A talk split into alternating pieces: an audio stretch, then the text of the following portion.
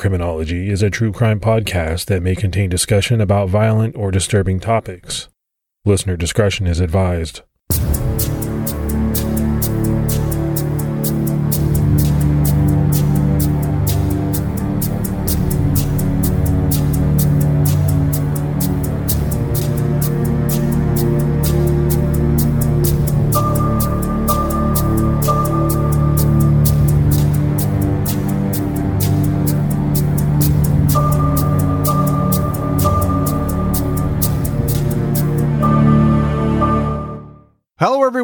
Welcome to episode 86 of the Criminology Podcast. I'm Mike Ferguson. And this is Mike Morford.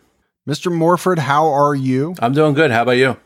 I'm doing excellent, and I am excited to record another episode. I always get jazzed during the recording process. That's the the kind of the fun part for you and I. Yeah, we really touch on some some different kinds of cases that it's it's always fun to dive into them and see if we can figure out what's going on with them. Got a lot of great feedback from our Halloween episode, the two axe murders. Those are pretty well known unsolved cases, especially when you're talking about big time family massacre axe murders and the somewhat paranormal activity that goes along with each of them. They're both very interesting cases, but both very well known. Yeah, I think they were the perfect cases to do for our Halloween episode. They had some just the right mix of of mystery, but some of the bizarre ghost like stuff too going on. So interesting cases. So before we get into this case, we had some new Patreon supporters. So let's give our shout outs. We had Elizabeth Wunsch, George Blaskowski, Amy Gregor, Dreama Hazelwood, Douglas Lofride, and Lisa. So as always, we appreciate that new support very much. As we go forward, it, it always helps to have uh, that support coming in.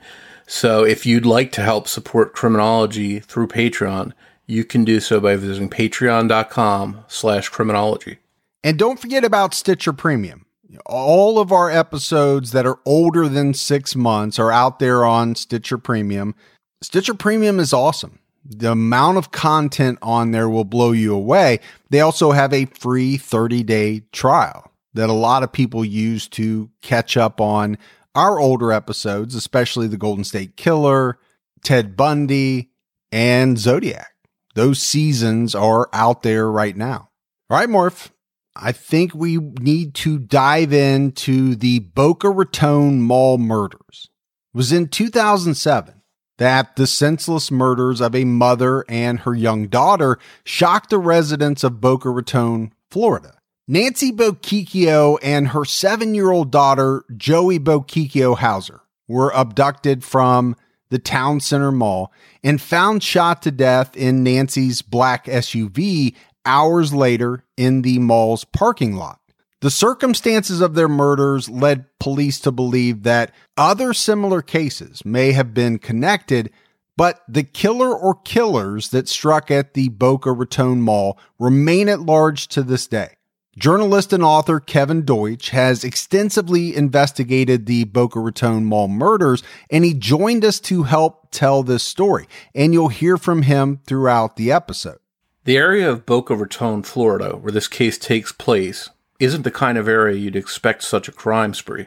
Located in Palm Beach County on the southeastern edge of Florida, this is a beautiful upscale neighborhood filled with golf courses and scenic parks and beaches. The crime rate in Boca Raton is low, so for someone like Nancy Bochicchio, a transplant to the area from New York, she didn't think twice about going out and about with her young daughter, Joey. Nancy Bochicchio was born on August 21st, 1960, in the Bronx, New York. She was raised there. She married Philip Hauser and they lived in the Bensonhurst area of Brooklyn. They also lived in Long Island. At the age of 39, Nancy gave birth to her first and only child, Joey Bochicchio Hauser, on December 17th, 1999. Nancy's marriage to Philip Hauser lasted only a few years and the couple divorced in September of 2006. Nancy and Joey lived in a home on Buttonwood Lake Drive in Boca Raton, which is simply referred to by many as Boca. Nancy was described by friends as being tough with a kind heart and a good spirit. In 2007, Nancy ran her own business as a stock analyst and worked hard to put Joey through St. Jude Catholic School in Boca. Joey was Nancy's life, and Nancy was completely devoted to her daughter. The two were inseparable. Joey wasn't like the average seven year old. She was mature for her age and preferred clams, oysters, and mussels over chicken nuggets, hamburgers, and french fries. She was also sweet, happy, and mild mannered. She loved karaoke and had a good sense of humor. During the Christmas season of 2007, Nancy was planning Joey's upcoming eighth birthday party. This was set to occur on December 15th at their favorite restaurant, Cafe D'Angelo. An investor in the cafe, a man by the name of Timothy McCurdy, who was also Nancy's friend, was going to dress up as Santa Claus and surprise Joey with gifts. But Joey never got the chance to celebrate her eighth birthday. On Wednesday, December 12, 2007, Nancy picked Joey up early from school for a doctor's appointment. Then the two decided to do some Christmas shopping at Boca's Town Center Mall, an upscale mall with stores such as Saks Fifth Avenue, Cartier, and Louis Vuitton, to name a few. They entered the mall around 2 p.m. through mall entrance number 4, between Neiman Marcus and Sears. Mom and daughter are seen on the Sony store's surveillance video in the mall, and later exiting the mall from entrance number 4 at 3:11 p.m. They were headed towards Nancy's black SUV, a 2007 Chrysler Aspen. What happened after that is unknown because there were no security cameras in the parking lot at that time. Nancy and Joey Bochicchio were a uh, a young mother and her seven year old daughter. Uh, Nancy uh, was born in the Bronx. She was reared in the Bronx. Uh, she moved to South Florida to make a better life, uh, an easier life for her and her her little girl. And uh, Nancy was a was a by all accounts a really tough, street smart, intelligent, really kind uh, local girl from the Bronx, and she was really gifted in, uh, with in um, in working in stocks and finance, and really anything she applied herself to, she excelled in. She worked with all these financial firms, and she was doing that in Florida as well with Joey, who really excelled in school. Was a seven year old. She was extremely bright. They used to call her uh, the mayor of Boca because she was so she just radiated personality and charm, and um, she had this uh, tremendous charisma. Even for a seven-year-old, they called her the mayor of Boca, and she had, they even said she had a New York attitude. And so her favorite place to go was to the mall. And so, and this is a very upscale shopping center where really Boca's rich and, and elite shop for for all the upscale designers. And Nancy and Joey went there for Christmas shopping because the next day uh, Nancy was going to give a, she wanted to find a gift for her friend's uh, daughter and Joey was also going to be performing in a school play the, the next night as a reindeer and that little the, the gift was going to be given at the play where this woman was going to be as well and so they went to the mall uh, they did some shopping and uh, uh, they were seen on surveillance video and they had you know when they walked in those doors they were they were on their way to amazing things in their life. They had a beautiful house in Boca. Joey had an incredibly bright future ahead of her. She could have pretty much been anything. She was a brilliant little girl. And Nancy really had her stuff together. I mean, she was making money. She was successful. She was happy by all accounts. And everything was really beautiful for them from family to financial life. And uh, when they came out of that mall, uh, we know at some point they were they disappeared. They were abducted by one or more uh, ritualistic killers. Nancy was later found uh, uh, ritualistically bound with zip ties at her ankles and, and wrists, and she had blacked out motorcycle goggles over her eyes. And both little girl and, and her mother had been shot in their heads and, and, and found inside their SUV just outside the mall, which sat there for hours before a security guard noticed it. And it was a really tragic end to to two remarkable lives that had come from New York to Florida to, to, and really succeeded in making a wonderful lives for, for a mother and daughter. In that clip you just heard, Kevin lays out a bit of what happened to Nancy and Joey, but unfortunately, due to lack of eyewitnesses, due to the lack of surveillance, just exactly what happened after they got out of the mall isn't known. What is known is that at 3:14 p.m., Nancy attempted to call 911. but the call was disconnected before a dispatcher answered. When the dispatcher tried calling back, there was no answer. Around this same time, a friend of Nancy's named David Stewart, who had no idea what was happening at this time, called Nancy's cell phone. According to David, a man answered Nancy's phone speaking Spanish. When he heard David's voice, the man hung up. Video footage from a bank next to the mall showed Nancy making an ATM withdrawal of $500. And you know those ATM videos, kind of a fisheye type lens. The video only picked up Nancy. So we don't know exactly who, if anybody else was in the car. Joey, another strange man. We don't know. About nine hours later, just after midnight on December 13th, a mall security officer was patrolling the parking lot when he noticed a black SUV parked with its engine still running. He looked inside and saw two people, a woman and a young girl that he thought may be sleeping, but he felt something was off and called police. Police never revealed the name of the security guard, and today Kevin Deutsch is seeking the identity of that guard so he can talk with him as he may have additional information. Boca police arrived at the mall and approached the vehicle. When they took a closer look, they discovered that the people inside weren't asleep. They were dead. Both victims had been shot to death. The bodies were identified as Nancy and Joey Bochicchio. According to the Boca police, the suspect or suspects used a variety of material to bind and control Joey and Nancy. This included duct tape, plastic ties, handcuffs, and goggles. Their hands, feet, and neck were bound to restrict their movement inside the vehicle when they were discovered. The bindings on Nancy's wrists were broken. Both Nancy and Joey were wearing yellow swimming or diving goggles. The inside of the goggles lenses were lined with some sort of sponge like padding, essentially to black them out, to make it so that the victims were unable to see. Police released an image of the goggles and they sought the public's help in identifying these type of goggles. They also asked if anyone possibly knew someone who owned a pair like them. Detectives don't know if Nancy and Joey were shot in the mall parking lot or somewhere else. They also have no idea when Nancy's SUV was returned to the parking lot but they believe it was there for a number of hours before the security guard found it. This was during the Christmas season, so there were thousands of visitors shopping at Town Center Mall on a daily basis, but no one reported seeing anything.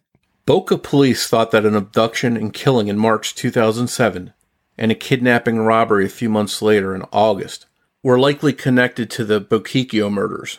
All three of these cases shared some strong similarities. On March 23, 2007, 52 year old Randi Gorenberg went shopping at the Town Center Mall, the same mall as Nancy and Joey Bochicchio, to buy a John Legend CD. She was seen on surveillance video leaving the mall at 1:15 p.m. She stopped briefly to check voicemail on her cell phone before heading to her black Mercedes SUV. Randi Gorenberg was the first known victim of the Boca Mall killer or killers she was uh, last seen shopping at the mall uh, on March 23rd, 2007. She had watched the Today Show that morning at her upscale home in Boca Raton. From what we know from from police as well as from documents and her surviving relatives, she had heard uh, John Legend performing that morning on television, and she liked his album so much that she went to the mall that er, uh, later that morning and into the early afternoon to buy his new CD. So she went to the mall. She bought uh, his CD at the FYE store, which was a CD music store and video store at the mall at the time. And she also went shopping at Old Navy.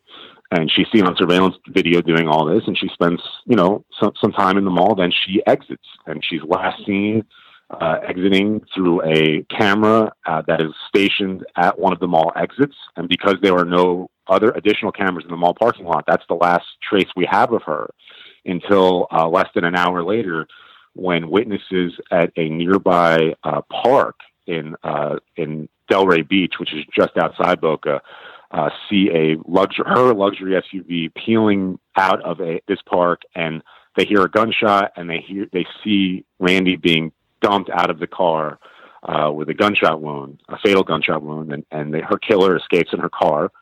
Um, he ditches it at a Home Depot, and he to this day has not been located. Uh, Randi was a mother of two, a wife of uh, Mr. Stuart Gorenberg, who was a very successful chiropractor in the Boca Raton area at the time, uh, and uh, had a, by all accounts, a, a, sort of fairy tale life. She was born in Brooklyn, grew up in in, in uh, New York City, moved to Florida, had this uh, wonderful, affluent life. 39 minutes later, after Randi exited the mall, someone placed a 911 call saying that they heard two gunshots and witnessed a woman fall out of a black SUV in Governor Lawton Chiles Memorial Park in Delray Beach.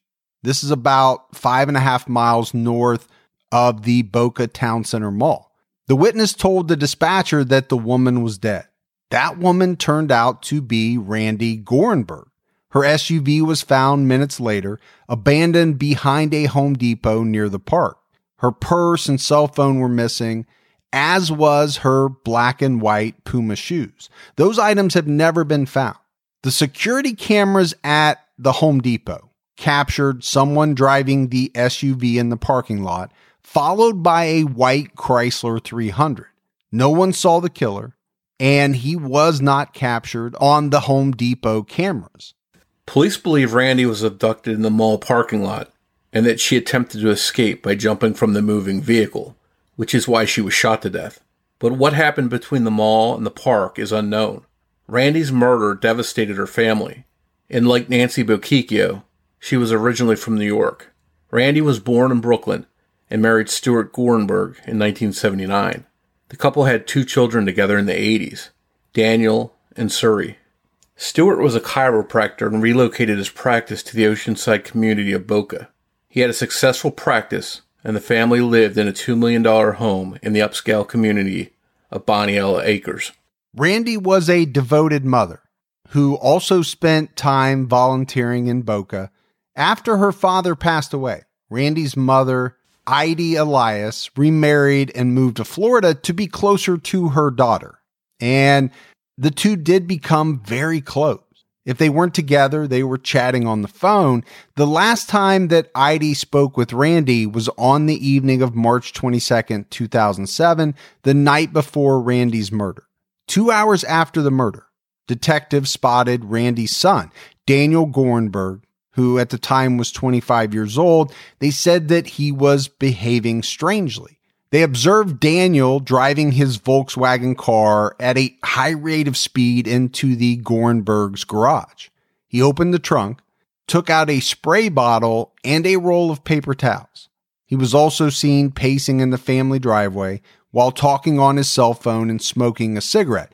Daniel's odd behavior seemed suspicious to detectives who had not yet told him about his mother's death. When detectives did speak with Daniel and told him about his mom's murder, they asked him about his whereabouts at the time of Randi's murder. Daniel said that he was working, but when police tried verifying it with his employer, the investigators were told that Daniel had not been working at that time. Detectives asked Daniel to turn in the clothes he was wearing that day so they could examine them, but he gave them the wrong set of clothes, which made him look even more suspicious to police. And apparently, police weren't just watching Randi's son, they were also suspicious of her husband, Stuart, after they told him of his wife's murder. A captain from the Palm Beach County Homicide Unit told NBC's Dateline in 2009, quote, it was just not your typical response that you would see from family members when their spouses or kids have been killed or murdered. Just days after the murder, Daniel and Stuart both lawyered up, and both men stopped talking directly to police. Their legal representation insisted that neither man had anything to do with Randi's murder. Randi's mother, Ida, and her daughter, Sari, called a news conference asking for the public's help. What a lot of people found strange was the fact that neither Stuart or Daniel attended the press conference. So detectives continued to look into both father and son, and this included looking into Stuart's finances, the Gorenbergs' home life, and Daniel's emotional history. But they found nothing. Isn't it amazing that we live in a world where you can get anything you need when you need it right to your door? With DoorDash, you can get pretty much anything. And whether you're sick and you don't feel like getting out of the house, DoorDash has you covered. Maybe you're at a party and you run out of alcohol or ice or something like that, but you want to keep that party going. You need a little assist. DoorDash has you covered. Sometimes my wife and I, we just don't feel like making dinner. We're tired we want to watch a show, that's when we hit DoorDash. DoorDash makes it easy to get the food that you want without all of the hassle. And I'm always amazed when I go on DoorDash by the selection. You know, whether you're in the mood for fast food or something a little fancy, maybe a nice steak. I know around me, they have just about everything. The hardest part for my wife and I is deciding on what we both want. That's the only trouble we ever have. DoorDash, your door to more. Download the DoorDash app now to get almost anything delivered. Must be 21 and over to order alcohol. Drink responsibly. Alcohol available only in select markets. A few months later, in August 2007, Daniel was arrested for trying to illegally buy prescription drugs. He was sentenced to three years of drug offender probation and was required to enroll in a residential drug treatment program in Ocala. According to his lawyer, Daniel suffered from a drug addiction that worsened after his mother's murder. One source said the charges were dropped as part of an agreement with prosecutors and the court system. In 2008, Stuart Gorenberg was arrested. The Florida Department of Financial Services accused Stuart's practice of billing private insurance twice for patients who weren't seen on the days they were billed for. Those charges were later dropped. Despite all of their suspicious behavior, both Daniel and Stuart were never officially suspects in Randi's death. A lot of really uh, salacious things started to come out about her family life after she was killed. Tragically, when when when reporters and police started digging into to her life, uh, suspicion was cast on her uh, husband, who police said had been frequenting prostitutes before and after her murder. Suspicion was also cast on her son, who was arrested for uh, trying to fulfill a uh, fraudulent drug prescription, allegedly, a charge that was later tossed out. Her husband was also charged with uh, insurance fraud, another charge that was later tossed out. It seemed this was happening uh, as part of a, a law enforcement campaign to put pressure on them because they, from all accounts in the court records, they they honed in on both of them and thought they might have had something to do with the crime. But uh, as they've said, they have never. Uh, they, they, they don't have evidence physically linking uh, her husband to the crime, and they don't have physical evidence excluding him from the crime, as they've said. So uh, he has not been ruled out to this day, nor have anybody else who they've looked at, and they've They've tested many, many DNA samples taken from people who knew the family, who had connections to the Gorenbergs. Uh, and to this day, they have not gotten a DNA hit, uh, even with all the advances in DNA technology. A few months after Randi Gorenberg's murder, a similar crime took place. On August 7th, so this was just uh, a few months after Randi Gorenberg's death, a young mother uh, and her two-year-old son were exiting the mall after an afternoon of shopping, same as uh, Mo as the Gorenberg case, getting in their SUV. Uh, and the young mother, when she when she closes, she puts the, her baby in the back seat and puts some bags in the back of the SUV, and and everything's fine. And then when she actually gets into the car and starts it, she sees in her in the back seat that the killer is sitting there with his gun next to her uh, her little boy and he had uh, obviously moved quite stealthily. He makes her drive around, uh, withdraw some money from an ATM. He later ritualistically binds her with the goggles, zip ties. He's got his holster. He's got his gloves. He's very calm, according to her testimony. On Tuesday, August 7th, 2007, a woman known only as Jane Doe, who was 30 years old at the time, and her two year old son were shopping at the town center mall. They parked near Nordstrom on the southeast side of the mall. After they finished their shopping, they walked to their vehicle, a black Lincoln Navigator. Jane strapped her son into his car seat, and then she went to the back of the vehicle to put the stroller in. She then started walking to the front.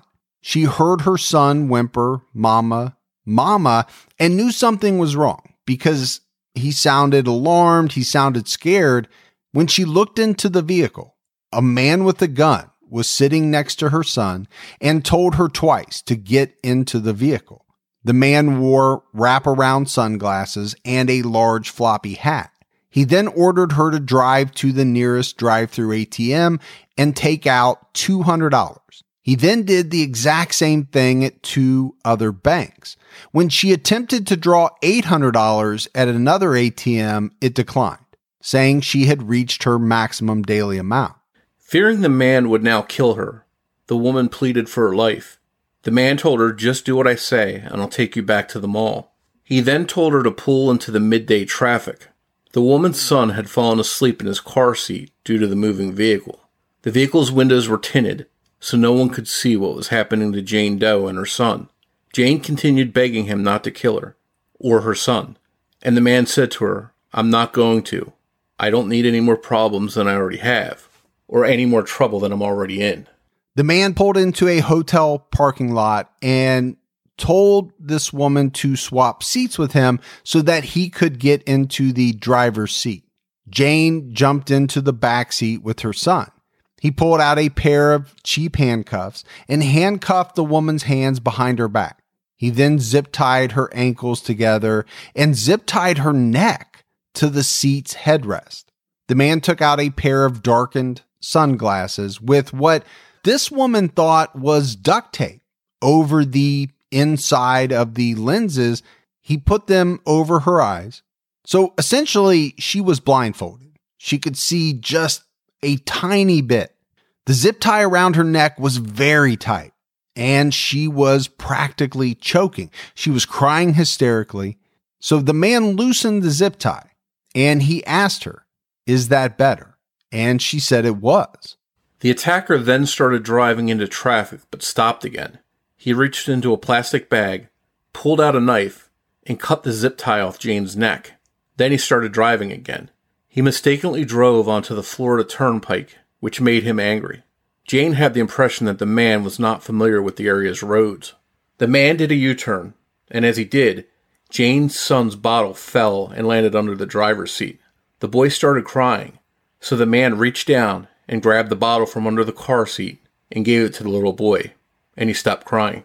All of this transpired over a couple of hours.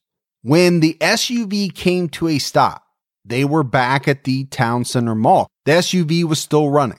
The man zip tied Jane's neck to the headrest again and told her that he would let her call someone. She was to tell this person that her truck had broken down and that she needed this person to come get her. Jane called her son's father and told him exactly what the man had told her to say.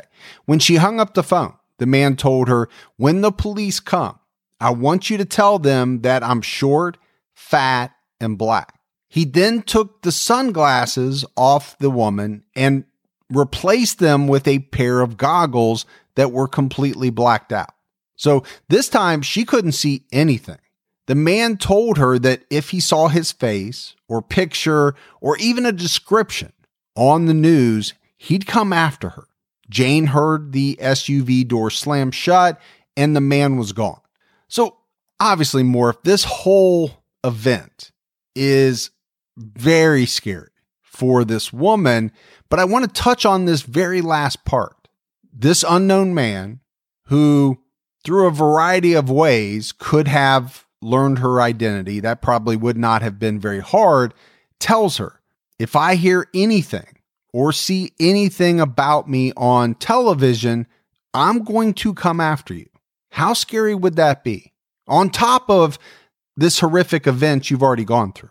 Yeah, I'd, I'd be afraid, and I, I can't blame her at all for being listed as Jane Doe in all these articles. Yeah, I think that's the the big reason, right, for the Jane Doe. Now, initially, I thought Jane Doe was strange. Normally, you hear the term Jane Doe referring to a body of a woman that is unknown. In this case, the media chose to call her Jane Doe.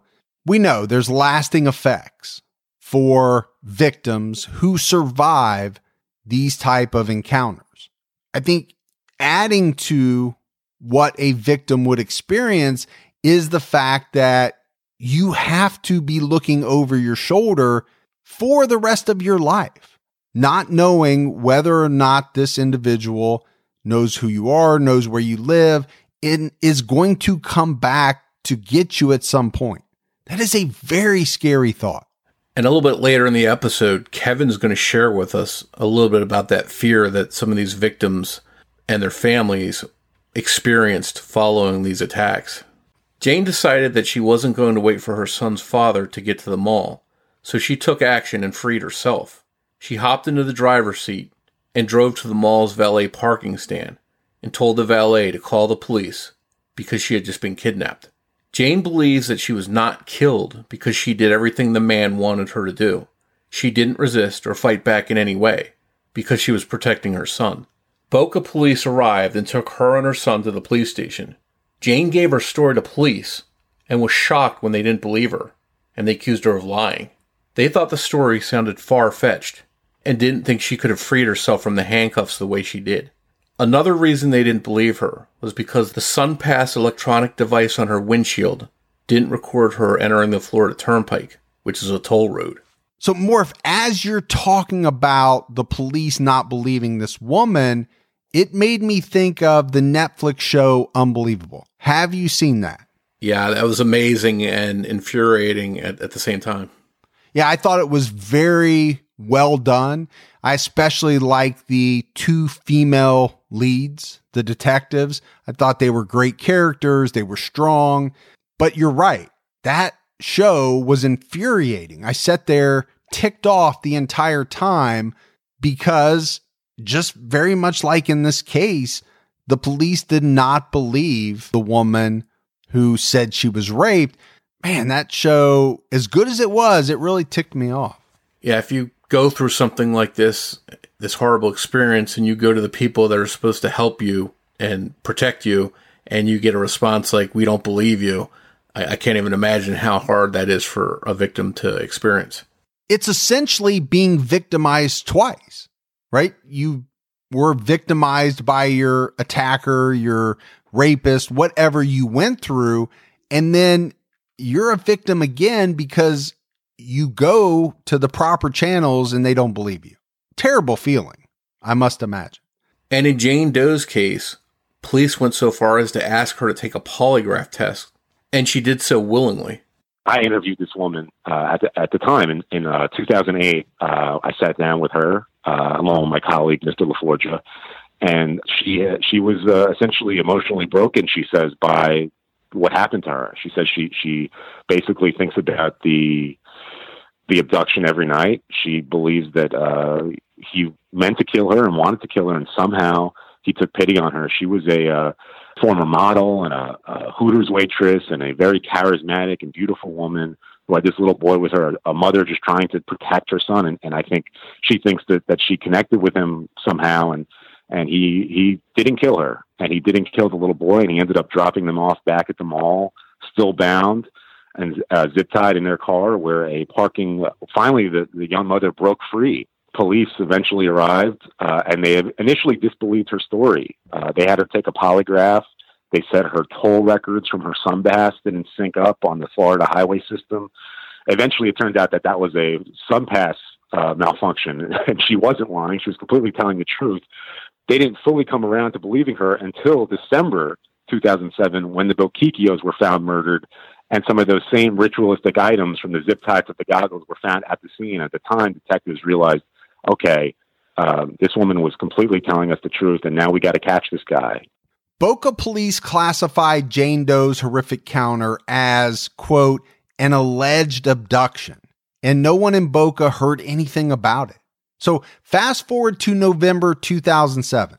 A detective from Palm Beach County Sheriff's Office called Jane asking for her help. He wanted to see if Randi Gorenberg's abduction and murder was related in some way to Jane's kidnapping. Both women had been at the town center mall before their abduction, and both women drove large black SUVs. The detectives brought Jane into the station and they had her work with a sketch artist to create a composite sketch of her abductor but the artist didn't get it completely right.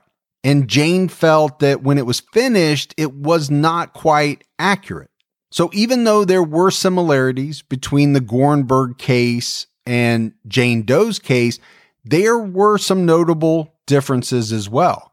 Randi was not restrained the way that Jane Doe was, nor was she made to withdraw money from an ATM machine. The reason for the latter could be because Randi did not carry an ATM card. After Nancy and Joey were murdered, police knew that whoever abducted and murdered them was the same person who abducted Jane Doe and her son, and possibly was responsible for Randi Gorenberg's murder as well. The August and December cases were identical, with the exception that Jane and her son survived. Police believe Nancy fought back, and that's why she and Joey were killed.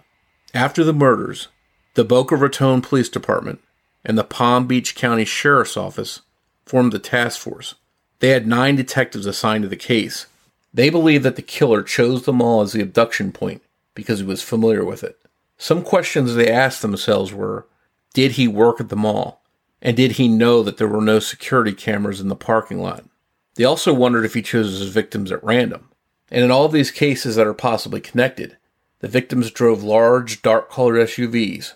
So might they have been targeted based on their vehicles? There have been some egos uh, uh, uh, issues in this investigation. Um, the three agencies involved, the FBI, Boca Raton Police Department, and the Palm Beach County Sheriff's Office, initially formed a joint task force to uh, investigate this case together. And that, that, task, that task force very quickly uh, fell apart. And we don't know what was going on behind closed doors, but we know that they sort of stopped working together after a brief time. Uh, investigators have been very close with about uh, the interaction between the agencies, about how they are currently or working or not working together. I do know that that all have, have clarified their jurisdiction, and so whenever, as a reporter, uh, I've tried to uh, sort of bring to uh, talk to them about similarities between the cases. They've sort of very been in their lane, you know, sort of stay in your lane. We have this case, they have that case, and that's sort of surprising considering the commonalities and the fact that behind closed doors and depositions, detectives have spoken about the commonalities and never ruled out the possibility that the Gorenberg and Bochicchio murders are linked. And we know that the the, that the Bochicchio murders are linked uh, forensically to the August 7th murders and possibly to the Mizner Park uh, robbery as well. So, um, ego, we don't know how much of a role it played. We do know that there are a lot of big personalities on this case. There have been a lot of turnover in terms of the detectives investigating. The leads, the lead detectives have pretty much remained the same. The cold, the cold case squad uh, picked it up from the Palm Beach County Sheriff's Office uh, after the initial investigative squad took it on. And uh, in Boca Raton, the same detective and his team have been working this case for 12 years. And uh, in her deposition, uh, uh, Nancy Bochicchio's sister said that she talks with that detective uh, every few months, and he always tells her nothing new, nothing new. So, um, as far as we know, there there is still nothing new 12 years later. Police received hundreds of leads, followed up on all of them. About a week after Nancy and Joey's murder, detectives received a report that Nancy's credit cards and cell phone had been found in an African American neighborhood in Miami by two homeless men. Miami is about 50 miles south of Boca. One of the men's name was David Goodman, and he had Nancy Bochicchio's credit cards. He was arrested by Miami authorities on a warrant for a stolen car and then later questioned in the Boca murders. The other man was Charles Jackson. He was located by Boca police and questioned in Miami. He told detectives that he found Nancy's cell phone in the area of 1500 Northeast First Avenue in Miami. Goodman cooperated with police and also provided information for investigative follow up. Boca detectives searched and canvassed the area identified by Charles Jackson and talked to several people in that area. They also passed out flyers, reviewed local surveillance videos, and followed up on more leads, but they hit a dead end. Goodman and Jackson were ruled out as suspects in the murders, and many other avenues police explored wound up going nowhere. Well, we know there have been literally thousands of, of, tips and leads, according to police, from those agencies. They opened up a, a, special tip line when the case was really hot, right at the beginning, when they were when they were uh, trying to generate the most public interest and involvement. They were getting call, constant calls, all, and, and they ran down uh, hundreds of potentially valid leads. Uh, and just in that early period, it led them to arrest a handful of homeless men who had actually found uh, two homeless men who had actually found uh, one of the victims' phones in uh, one of the murder victims' phones in uh, Miami Dade County, which is about uh, 45 minutes to an hour south, depending on traffic, of the mall. It led them to out of state, where some of uh, Nancy Bochicchio's uh, credit cards were, and Randi Gorenberg's Nancy Bochicchio's credit cards were being used. It led them to down numerous peaks and valleys, but none of them resulted in an arrest. Interestingly, the reward for the Bochicchios, killer or killers, uh, was the largest ever offered in Florida history at the time. I believe it still is uh, the largest reward on offer from the state, from the county Crime Stoppers. And so they've run down, they, have had thousands of lead calls in, uh, and we know because they publicly stated that they've run down at least hundreds of them. And, and they've pursued uh, leads at uh, pawn shops where uh, they believe Randi Gorenberg's son who they said had a drug problem at the time, was uh, pawning uh, high-end jewelry right around the time, possibly on of his mother's murder. Uh, they pers- and they, they were never able to get that that uh, footage from the pawn shop where they believe he may have visited because it was wiped uh, after a few hours. They've gone to rehab facilities. They've sought subpoenas. They've gotten prosecutors from uh, California involved, trying to get a hold of someone and, and get DNA from someone who they, they were told by uh, friends of Gorenberg's son had some sort of knowledge or involvement. And so there were all these leads that became dead ends. Um, and and really, the, the paper trail cuts off pretty early in this investigation because police, uh, for the last 10 years, have used a, uh, this, uh, a piece of Florida uh, public records law that allows them to cite an ongoing investigation as reason to not release any records about those investigations. And so they are still using that. Um, Twelve years later, they're still using that that uh, that piece of the public records law and an otherwise very broad, broad public, public records law to sort of keep the press from from uh, knowing uh, what other leads they pursued more recently. But the ones we've covered today are, are the ones that uh, are the ones that we know about publicly as of right now. Police were desperate for a break. They hoped to generate more tips and leads, so they worked hard to promote the case on local and national television. America's Most Wanted covered the murders three times between December 2007 and February 2008. For one episode, the show commissioned forensic artist John McMahon to enhance the original sketch provided by Jane Doe, Jane Doe worked with McMahon on the new sketch. And Jane felt that this new sketch represented the abductor much better than the first one. So police released the new sketch to the media, but it didn't lead to an arrest. Detectives continued their efforts and started looking into other cases that might be related to the murders and Jane Doe's abduction. One in particular stuck out to them. It happened in August 2007. Shortly after midnight, a woman told police that a man pulled a gun on her when she unlocked her vehicle on the second floor of a parking garage at Mizner Park, another upscale Boca mall. The man told her to get in her vehicle, but she flat out refused and threw $200 at him and told him to go away. Police officers tried to get the woman to talk with them and to file a report, but she refused. It wasn't until after the Bochicchio murders that she finally agreed. The South Florida Sun Sentinel newspaper received a copy of the police report, but the woman's age, the make of her vehicle, and the methods used by the robber and other details were redacted. A detailed summary of the robbery was not released. Police found another case of interest on March 23rd, 2006, exactly one year before Randi Gorenberg's murder, 52 year old Cynthia Moffett was robbed and shot to death outside her place of employment, the Forest Oaks Golf Club in Lake Worth, Florida. This is about 22 miles north of the Boca Town Center Mall. The crime occurred between 5 and 6 p.m. The killer left the pro shop with wrapped coins and several rolls of coins were found on the ground near the victim's body. Cynthia lived in Boca Raton and was the same age as Randi Gorenberg. But after a prolonged look into this case, police said that Cynthia's case was not related to the other Boca cases. After the Boca murders failed to be solved, the public criticized local law enforcement when they found out that the Boca police kept quiet on Jane Doe's abduction and robbery. There were also allegations that the various agencies handling the cases didn't work well together and perhaps weren't used to these kind of violent crimes. In 2011, four years after Randi Gorenberg's murder, police had a break in the case after they received a tip that a Miami Dade gang member may have killed her. Michael Barrera was part of the Salvadorian gang MS 13. A jailhouse informant overheard members taking responsibility for the Gorenberg killing and pointed the finger at Barrera as the hitman.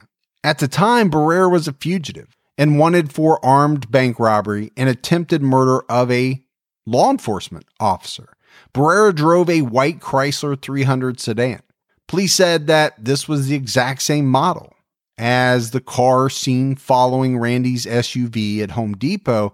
All of this new information had police thinking that the gang killed Randi, although they had no idea why she would have been targeted.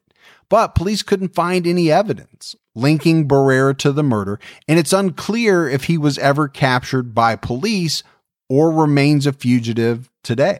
After Nancy and Joey were killed, several things happened outside the murder investigation. Twenty friends and family still celebrated Joey's eighth birthday on December 15, 2007, and Timothy McCurdy dressed up as Santa Claus in Joey's honor. Joey's school carried on with the annual holiday concert without her. About 400 students and their families paused for a moment of silence for Joey and Nancy. Joey's second grade class planted a tree in her memory on the grounds of the Catholic school. As they did so, the children sang Joey's favorite song, This Little Light of Mine. Unfortunately, there has never been an arrest in any of these Boca murder cases that we've talked about. The killer or killers have evaded police for what, Morph, going on 12, 13 years now. As a crime reporter, you would think that the role of Kevin Deutsch would be to report the details of the cases he covers and then move on to the next case.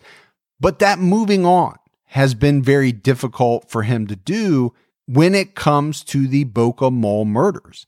And years later, Kevin still finds himself digging into the case, searching for answers. People connected to this case, including Kevin himself, have found themselves dreaming about this case perhaps even having nightmares about it. That's probably a better way to describe it. I'm also working on a book about the case and hope, my ultimate hope is, is to help bring closure to the Bochicchios and the Gorenbergs and to the victims who survived and were traumatized. Uh, these are cases where the, the victims' families talk about being tortured by nightmares uh, in which the in which the killer uh, essentially appears in their dreams. I, I too, personally, as a reporter, have been haunted by it and just feel that there's someone out there who knows who this man or men are, who is responsible for some or all of these crimes. And uh, until that person or persons are, are brought to justice, I don't think uh, the people who have been impacted this case can can can be easy. You heard Kevin mention that he's in the process of writing a book about the Boca murders. It's a slow process, and he's waiting for the next bits of information to come in to include in the book. In the meantime, it's hard to not think these cases are related based on the commonalities. Kevin reviewed all of those clues that seemed to link the cases at the time, myself and, and Mike LaForgia, my reporting partner at the Post at the time, we had to really dig and, and, and, and just, you, you know, do everything we could to get to extract this information. And only now, 12 years later, is some of this information coming out and some of the new documents that I was able to obtain uh, from court files and public records requests. So what we now know is that the killer of the Bochicchios, we believe, because we believe that the police believe that that man or man is the same person responsible for at least two of the other, at least one of the other attacks and possibly two other attacks. It's convoluted. There are multiple victims, but we have linked at least two of these crimes to each other, and it's possible that all of the murders and robberies are linked. But the two that have definitively been linked the killer used uh, attack in both cases, in the Bochicchio case as well as another case, uh, used zip ties to bound uh, at least some of the victims and used these blacked out goggles to blind them. One surviving victim uh, said in another incident at the mall said that he placed these goggles over her eyes, bound her at the wrist and ankles, just as he did uh, Nancy Bochicchio as she was found. Um, he also, what we now know as well from these recent public records that I, that we obtained and are published on Bronx Justice News, he wore a gun holster. Uh, he wore a gun holster as well as driving gloves. Uh, he wore black sunglasses, uh, police believe, based on all the court records and all the testimony uh, in various lawsuits related to the case involving the mall, as well as testimony of detectives, that this man was very relaxed, calm, had had planned this out quite well. And so while there were elements of, of, of sort of him acting on the fly at the, it, it seems there are also indications that he, he was extremely well prepared. He bought something that police came to call his kidnap kit, which included handcuffs, zip ties, the goggles, other binding materials. And so um, uh, he came fully prepared and he moved without attracting any attention in a mall parking lot that is populated by thousands of drivers, luxury cars, uh, very wealthy people, uh, a parking lot that at the time of these abductions and murders had no surveillance cameras in the parking lot. And that those were only installed later. So it was kind of remarkable that for all the money and prestige in Boca Raton, there was very little protection for the people who shopped there. And, and ultimately that played a huge role because the Bochicchios, uh, killer, as well as the killers of, of Randi Gorenberg and the abductors of three other, uh, two other victims, as well as a robbery victim, have, have never been found to this day. Maybe it's just coincidental, but you also had multiple victims driving very similar vehicles, and some of them having ties to New York. These are just some of the things about this case that tend to jump out. And Nancy drove a, a black SUV uh, Randi Gorenberg, who had been killed on March 23rd uh, after being abducted from the mall, uh, from from out just outside the mall, just a couple months before the August abductions of two of a mother and son, and shortly before the December murders of the Bochicchios, all in that that 12 month span in 2007 or nine month span in 2007. They all drove upscale as dark SUVs. The the uh, the Bochicchios were in their black upscale high end black SUV. Randi Gorenberg drove a new Mercedes Benz late model SUV that she and her husband Stuart had just purchased, and the young mother and her two year old son also drove a high end SUV. All were parked in various locations in the mall parking lot uh, out, uh, on the town center property, all parked in locations where there were no security cameras. And so it seems that the killer may have had some awareness of that security situation. Either that or he got very lucky. And we might be talking about one killer, we might be talking about multiple killers and robbers because, as I said, these cases haven't been solved and, and they have not neither been definitively linked nor ruled out as being connected to the same person or persons. Um, there was also an August 10th robbery at nearby Mizner Park, which also inv- involved a high end dark luxury SUV, which may or may not be linked to the other cases. And so these cases are shrouded in mystery, but they all involve high end SUVs. They all involve women shopping either alone or with young children. And so these are these are commonalities that detectives have been unable to ignore, but also been unable to tie into a uh, theory that leads them to the killer or killers my personal theory is that there is too many commonalities to ignore between the Gorenberg murders, the, Boki- the Gorenberg murder, the Bochicchio murders, the August 7th ritualistic carjacking and kidnapping, and the Mizner Park robbery, which occurred just three days after the August 7th mother son kidnapping. So you have these cases involving five victims, actually six if you include the Mizner Park case. You have six victims, four of which we know were attacked by the same man, we believe. You have the other Mizner Park case, which sounds an awful lot like his his MO. My feeling is the commonalities are too powerful to ignore. There is also not enough forensic evidence for us to definitively say it's the same person. It's so, so my my feeling is that these that whether or not it's the same man or men responsible, I do believe that the killer or killers knew about the other's work, that they were uh, building on the earlier, the, the Gorenberg killing. Whoever ca- carried out the August abductions and the December murders would have known about the, the March 23rd murder of Randi Gorenberg and what happened to her outside the mall and how she was abducted. So I believe that they're either they're, they're either linked and the same people carried it out, one one or more men, or the person or persons who carried out the later attacks knew of the first attack and were sort of building a copycat, if you will, uh, version of, of that crime and, and using ritualistic tools to build on the earlier killer's work, or it could be the same killer or killers. Uh, I should also note that there was a sketch, uh, which is to this day the, only, the the key sketch in this case, of a a man wearing a sort of beach hat, a floppy beach hat, dark sunglasses with a ponytail, and this is based on the August seventh uh, survivor's sketch. The man who ritualistically kidnapped her and her son with the goggles, zip ties, and uh, plastic handcuffs as well, wearing a holster and dark driving gloves and glasses she gave a, uh, a uh, she sat down with a sketch artist, and that sketch remains the the most crucial piece. Uh, I think for the public to look at in this case, it's the best idea we have of what these killer or killers might look like. Because of the absence of footage, uh, we have nothing to uh, surveillance footage from the mall. We have nothing to compare that with.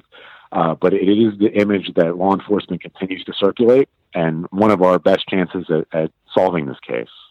The reward for the arrest and conviction of the killer is up to $400,000 at this point.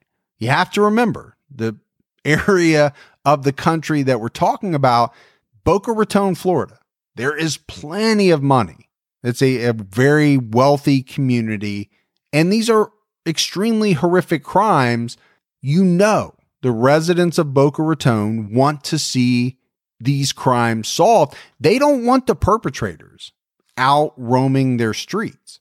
Anyone with information about the Boca Raton Mall murders is encouraged to call the Boca Raton police at 561 338 1344, or you can call Crime Stoppers at 1 800 458 8477.